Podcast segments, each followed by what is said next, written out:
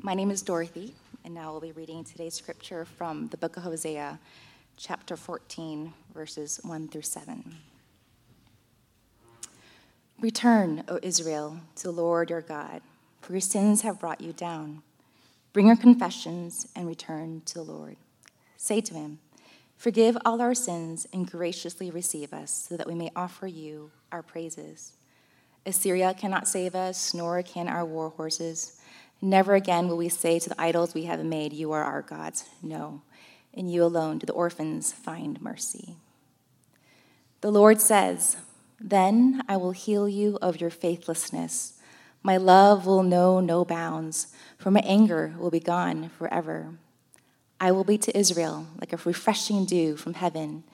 Israel will blossom like the lily. It will send roots deep into the soil like the cedars in Lebanon. Its branches will spread out like beautiful olive trees, as fragrant as the cedars of Lebanon. My people will again live under my shade. They will flourish like grain and blossom like grapevines. They will be as fragrant as the wines of Lebanon. This is the word of the Lord. Good morning, Christ Central Church. Good morning. My name is Josh Kim. I'm the pastor here. It's one of those Sundays when you hear a testimony, you're like, we just end worship here, right? You know, we just like sing the songs and worship the Lord, pray, and go on. Uh, but we also believe in the preached word of God. Amen? Amen. Amen. So we're continuing our sermon series in uh, minor prophets, 12 minor prophets, as they say. And last week we looked at Prophet Hosea, the greatest love story of how the prodigal ran away from uh, his lover, and the lover runs after um, the prodigal, and how that showed us, not only preached to us God's love for us, but also demonstrated for us what God's love looks like. Even those who run away from the Lord, God chases after them. And on the heels of this personal testimony that comes from Hosea, we get to chapter 4 through 14. Church, there are times when we need to dig deep into certain verses of the Bible and parse it out. Uh, they used to say uh, pastors go to seminary to make simple things complicated so that the complicated things can be spoken to you simply, right? I'm like, how does that work? But that's what we did. So there are times when we need to parse out different words of the scripture, but there's also times when we need to do the flyover, the magic carpet moments, right? When you study the, the, the breadth of the scripture to get an overarching theme of what it has to say. And today, that's what we're going to do. We're going to cover chapter 4 through 14. And I promise you, it's not going to be an hour. And I know some of you are like, okay, NFL starts today, Pastor, come on. We'll get there. We'll get there.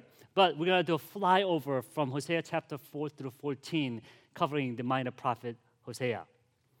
In her memoir about her struggles with cancer at age 35, Everything Happens for a Reason, writer Kate Bowler, the assistant professor of Duke Divinity School, wrote, You should never say to a dying cancer patient, and she said, No, never say this to a dying cancer patient. It's going to get better. I promise. She says, Why? Because, well, fairy godmother, that's going to be a tough road to hoe when things go badly. Well, that's going to be a tough road to hoe when things go badly. I think that's a danger for many of us when it comes to sin. First of all, there are many places that do not talk about sin, even at churches at times. We shy away from calling sin sin. We often try to say, well, that's our circumstances, or that's something our preferences, perhaps, or even that's our blind spots we will use. And those are not bad things to say, but we often gloss over sin when the Bible is very clear that God stands against sin. Prophet Hosea doesn't do this. He rather gets straight to the point and reveals what really is happening in the lives of people, a nation of Israel at the time. Not only through showing of his life, but now the prophet does what he's called to do preach the word of God to the group of people that are walking away from the Lord. And he does that by showing them what sin is and how sin affects them and how false repentance, of meaning how fake repentance, where we pretend to be sorry for our sin, leads to destruction, and he points us to the infectious love of God that draws out right repentance, just like what we read today. Because Hosea's message is very clear. He's saying people have rejected God. They've ran away from the Lord, just like Gomer has done. But God's call for them is to bring them back into the fold of God. Don't be like the Israelites, Hosea is saying, who ran away from the Lord. Not only so, when the trouble comes, they run to other people. At this point, kingdom of Assyria, the large superpower at the time, thinking they will save them. In fact, they actually become the means where they are taken to the exile. But God, despite their sin, says, Come back, my children. Run towards me instead of running away from your sins. And that's what we see in these chapters 4 through 14. I'm going to quickly unpack this for us together in how God sees sin and how God sees the sinner and how God sees our hearts in the midst of it all. And first thing we see is that God absolutely hates sin. God absolutely hates sin. Church, I'm a die-hard Cubs fan. Meaning, if any of you wear St. Louis Cardinal red, I detest you. Because I grew up like that, right? I grew up to not like Cardinals. I know there are Cardinals in this room. Please change your shirt, right? All right. I can't. Let's Lord, let's pray. But there are Yankees, Red Sox, you know, Michigan, Ohio State, Ohio State Family League would not refer to the team in the north. They would say um, Auburn, Alabama, UNC Duke. List goes on and on and on about the hatred towards each other, especially the football season coming up as well. We often place Satan against God in the popular culture to say, here's Satan, there's God, and lots of movies that come out, the scary movies, especially if you watch the TV at night, and we think that Satan is against God. But in actuality, when we look at the scripture, Satan is not that powerful. Satan is actually not against God. In fact, if you look at Revelation, you know what happens? You're anticipating this great war that happens, right? God versus Satan, God versus Satan. And then when God shows up, when Jesus shows up, the battle is over. There's not even a fight. He just shows up and they're done for. So it is actually not Satan versus God that we ought to worry about. What we ought to look at into Scripture, what Scripture teaches us, is God versus sin. God hates sin because when we see the Scripture, it is very clear that God is just God. God is righteous God, meaning He is anti sin. Overall, sin basically declares that they are anti God. You know that? When we sin, we don't merely do, oops, I did it again, just as Britney Spears once said. That's not what we're doing in sin. Rather, when we sin, what we do is we declare to the Lord, I hate God. I wish you were dead, is actually what we're doing in our sin. So, therefore, it is impossible in God's nature not to hate sin. I know there are youth that are sitting here, and I want you to be very clear on this. I don't want to water down any of the teaching of the scripture because God does not like sin. Even the sins, small sins in our mind, God absolutely hates and detests sin. And Hosea gets right to that. In Hosea defines sin for us in chapter 4 as a sin of commission, which is sin as it states sins that you do, you commit also a sin of omission, a sin that you do by not doing what you're supposed to do. I'm going to fly through scriptures. Hopefully, you'll be up here, here and there. So don't, yeah, you can flip through the Bible all you want, but then it's going to be real quick flyover, just like the magic carpet moments, right? But sin of commission, Hosea says this in Hosea chapter 4 2. You make the vows and break them. You kill and steal and commit adultery chapter 4, verse 6 says, My people are being destroyed because they don't know me. And later it says, Since you have forgotten the law of your God. Chapter 4, 12 says, They ask for a piece of wood for advice. Hear this, guys. This is the most hilarious depiction of idolatry. They ask a piece of wood for advice. They think a stick can tell them the future. Longing for after idols, they have made them foolish. They have played the prostitute, he says. And that's just that. Sin is an action of heart condition that goes against God. Hosea calls this spiritual prostitution. It is hating our neighbors. It is putting others down. This is pride, adultery, addiction, pornography, you name it. This is self centeredness where everything is about you. This is sin of commission. And Israel was guilty in associating with idols and practices of nations around them.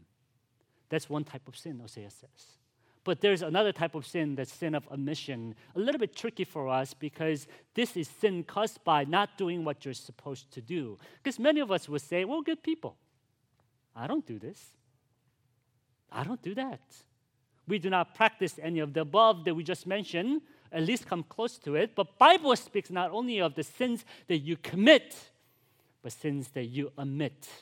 Sins, things that you don't do that you're supposed to do. Chapter 4, verse 1 says, Hear the word of the Lord, O people of Israel. The Lord has brought charges against you, saying, There is no faithfulness, no kindness, no knowledge of God in your land chapter 4, verse 6 My people are being destroyed because they don't know me.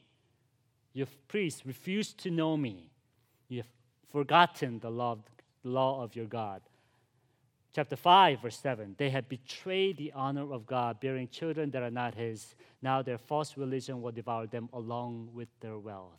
You see, sin of omission is faithlessness. There's no love, no desire for knowledge of God. It is act and condition of the one who shows no sign of love of God. It is absent-minded father who zones out at the dinner table, emotionally unavailable spouse. It is neglect, lack of love, lack of condition of the heart. Dare I say, sin of neglect is when our brothers and sisters are killed on the streets and you turn a blind eye. You don't care about the news coming out of Jacksonville. Your heart doesn't break for those that break of death in Morocco. You don't look at the marginalized, the persecuted, the hatred, and you often want to keep your own place in this world. That is church, according to scripture, sin of omission, because you don't love your neighbor. May I offend you, church. Church often is at the head of the sin. Both sin of commission and omission declares to the Lord this morning, I hate God. Sin at its heart, at the center, is all about my order of life, my well being, my, dare I say, comfort. Things I want to hear, things that tickle my ear, that brings me peace. I could check off and go home and feel good about myself. Oh, Church of Christ, that is sin. Scripture simply teaches us, according to Hosea, that Israel was not meant to be self centered. Do you know that? They were God's chosen. They were to display God, the Creator's characteristics. They were to be a light that shines so the nations will come and see who this God is that they serve and not to be self centered in their desires. And that is true of us today as well. The Bible tells us that you and I are made in the image of God. When you bear the name of Christ, God is the one who determines how you and I ought to live because God is God and we're not. And you and I are created to be worshipers. Let me dispel this notion for us that we choose to come to worship on Sunday. No, absolutely not. He doesn't need that. He could make the rocks cry out, it says, right? But he chooses to come and fellowship with us. He wants to hear from you. So when you make the choice to come to church on Sunday to worship the Lord, lift your hands and praise the Lord, that is grace. It is God's kind gesture to bring sinners into his place, to redeem them, to change them so you can become people you're meant to be. It is not merely a choice you make to come, it is grace of God compels you to come, and now he brings you closer to him. O church of God, this is God's heart. Chapter 5, verse 15 says, Then I will return to my place until they admit their guilt and turn to me. For as soon as trouble comes, they will earnestly search for me. In chapter 5, God says, I will bother their conscience like moth. In chapter 5, verse 12. In chapter 5, verse 14, it says, I'll be like a lion. They will not only bother their conscience, but also bring judgment upon Israel. He does this so that Israel will be desperate to seek after the Lord. And that's grace, God says. And that's the grace of God. That's the warning that God also gives to church today. We could shy around this by saying, well, God will be good to you. God will do all these things for you. But Lord, We have heard this, and you could testify this too. Our lives are not full of joys at times. As one pastor said, God does not promise safe travels in your journey. But God promises that He will be with you. And God promises that He will take you. And God promises that through the valleys of shadow of death, through the mountaintops, that He will be with you. And God will rescue you. And that's the heart. That's the heart of God. God hates sin. And He absolutely hates the fact that we are drenched in sin this morning. And you know what it says too? Not only God hates sin, it's to be hard to hear, but God hates sinners too. I grew up listening to this one pastor who said, God hates sin, but loves the sinner. And so I'm like, don't hate the player, right? Hate the playing, don't hate the player. And be like, all right, that sounds great. God hates sin, but he loves the sinner. That sounds great, but that's only half right. You know that? Because sin is so intertwined with you, right? With the person. Because you are a sinner, you sin. And we believe this in Reformed theology. We say total depravity, meaning every fiber of your being, you're totally depraved. Isaiah talks about this. That even the best thing that you could bring to the Lord is like dirty diaper, he says, right? So because you're a sinner, you sin, and that's what separates it. And when we try to separate sin out of us, then we do a false repentance by saying, well, well, that's the one that did it, and that's the sin of our forefathers, isn't it? Well, that's that serpent that made me do it. Oh, that's that woman that made me do it. Oh, that's the circumstances that made me do it. Oh, look at that crazy army outside the door, God. No wonder I'm going to go to Assyrians to help me. We often separate sin from sinner, and that leads into false repentance. And Hosea calls that out in chapter 6 and 7. And he says, Come, let us return to the Lord. He has torn us to pieces. Now he will heal us. He will injure us. Now he will bandage our wounds. In a short time, he will restore us so that we may live in his presence, or that we may know God, let us press on to know him who will respond to us as surely as the arrival of dawn or the coming of rains in early spring. Here we see the false repentance pictured in chapter 6 and 7. When they hear Hosea's warning, Hosea writes, This is what the picture is. Did you just hear that in chapters 6, 1 through 3? There's no reference to sin, right? Why did God tear them apart? Why is healing needed? There's no personal relationship that's pictured here. This is false response when sin is separated from the sinner. And chapter 8 through 10 talks more about what Israel's false re- repentance looked like. And Hosea describes it as chapter 14, uh, 8, verse 14 Israel has forgotten its maker and built great palaces, and Judah has fortified its cities. Therefore, I will send down fire on their cities and burn up their forest in chapter 9, verse 17, Hosea warns false repentance show that sinners do not have God's presence in life. My God will reject the people of Israel because they will not listen or obey. They will be wanderers, homeless among the nations. And ultimately, here, Hosea says the heart of the false repentance, thinking that you're okay with God by giving lip service, leads to a deceptive, fickle heart. Chapter 10, verse 2 the heart of the people are fickle.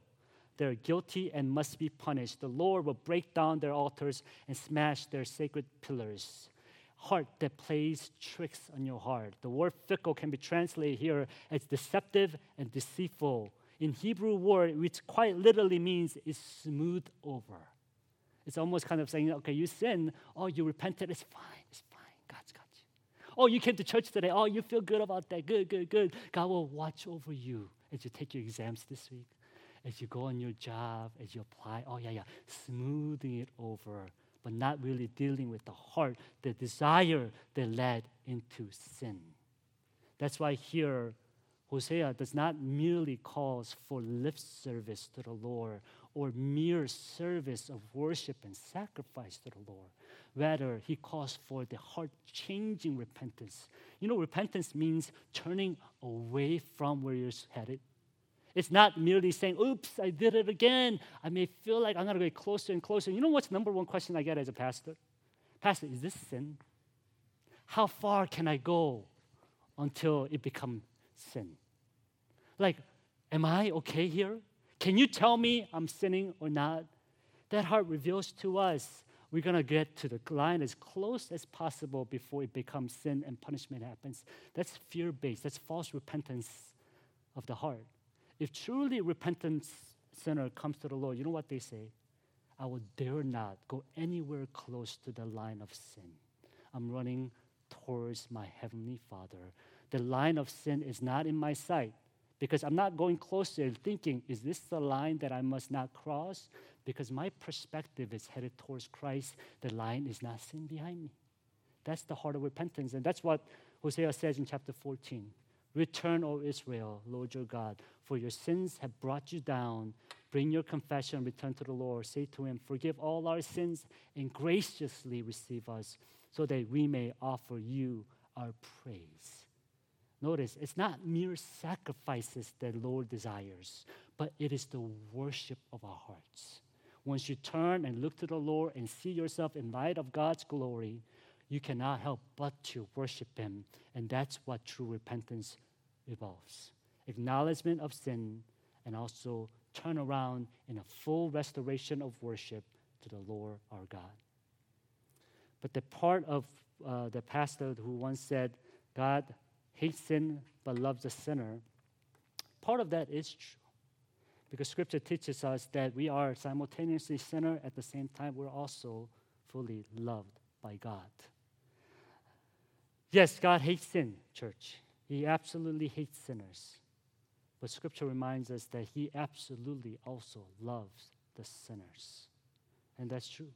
In chapter 11, Hosea diverges a bit, showing how God dealt with Israel in the past, present, and his desires for them in the future. Israel that is running away from the Lord, this is what God says to them.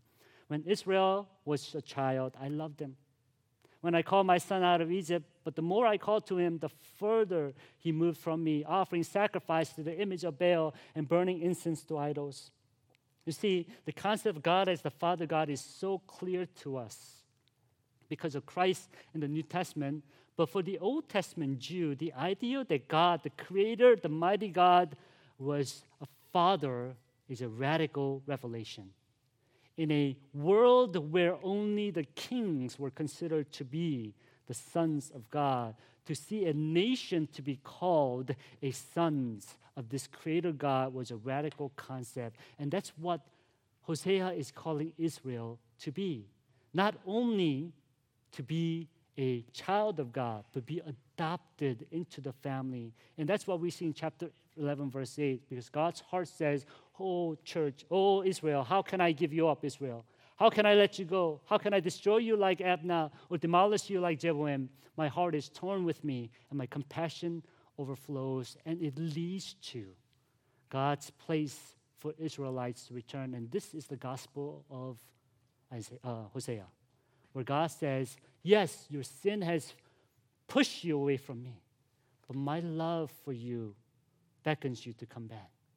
And verse 4 says, The Lord says, Then I will heal you of your faithlessness. My love will know no bounds, for my anger will be gone forever. I will be to Israel like a refreshing dew from heaven.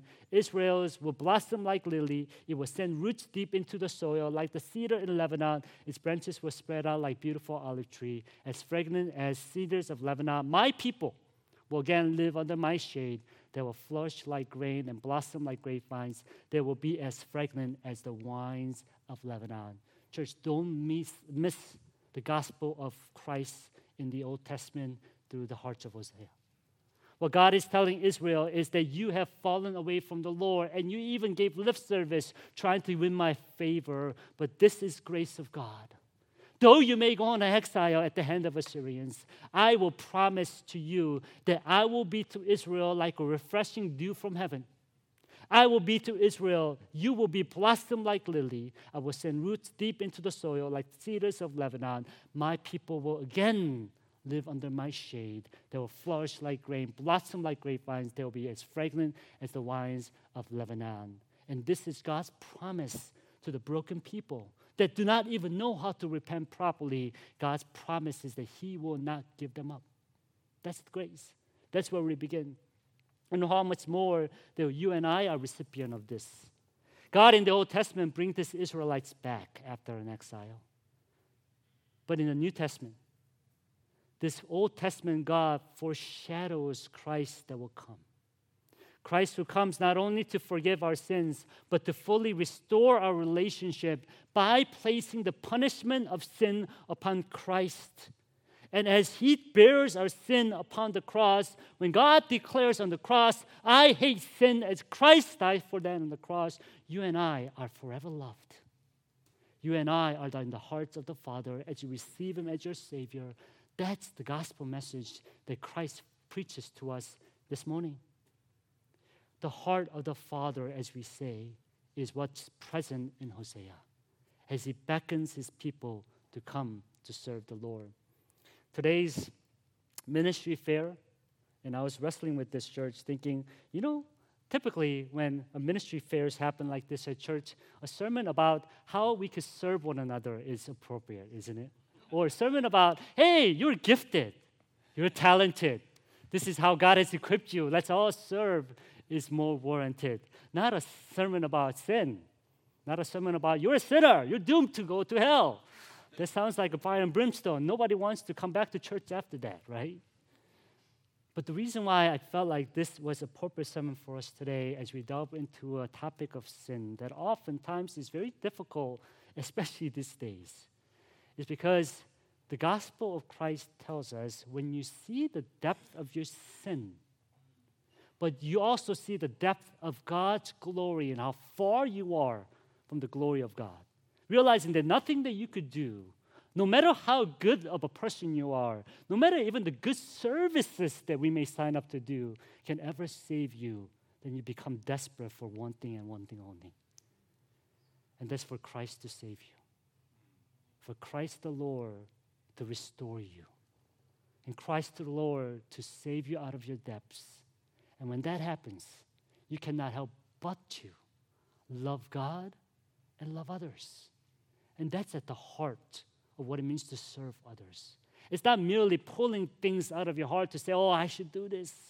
But because you're in love with the Lord so much, you cannot help but to love others. I think of testimony of John Newton, who wrote Amazing Grace, who said, although at the end of his life says, although my memory is fading, I remember two things very clearly. Not a sermon that he heard 20 years ago, but he says, I'm a great sinner, and Christ is great Savior. This is faith, a renouncing of everything we are apt to call our own and relying wholly upon the blood, righteousness, and the intercession of Christ. G. Campbell Morgan, British evangelist, said this about this text When God, in spite of sin, says, How can I give you up? My heart is stirred, my compassion are stirred, but I'm holy, how can I give you up? And yes says, I will not give you up. I will not, I will not. We're in the presence of some possibility wholly of God. It must have been a great word of trembling and troubled heart, even then in the times of Hosea. But our Bible does not end in Hosea. The name Hosea means salvation. I do not know who named him, the father or mother or both, in all probability, but they called their boy Hosea a sob and sigh and a song merging in name, there came one in the fullness of time whose name was Jehovah and Hosea, and his name is Jesus Christ. So, in the fullness of time and glimpse and glints of glory broke out into the fully manifestation, and we found that at last in Christ, how God can be just and justifier of a sinning soul. Oh, Church of Christ, God hates sin and sinners who commit sin because that's the nature of justice. But our God loves and does not give up on sinners, just like you and I, because of his nature of love. And that's the gospel message that we ought to preach every Sunday through our ministries to our children, to our youth, and to everybody, and to the watching world, where you, O Church of Christ, place your trust in our Hosea and our Jehovah Christ this morning. Let's pray. Father, that's our prayer as we gather to worship this morning. The Lord, despite the sin and the sin that's grappling within us, we thank you that, Lord, that you have loved us. And while we're still sinners, you loved us. You gave your Son to die for us. And that's what this table represents for us as we come. Father, be with your people. Christ, let me pray. Amen.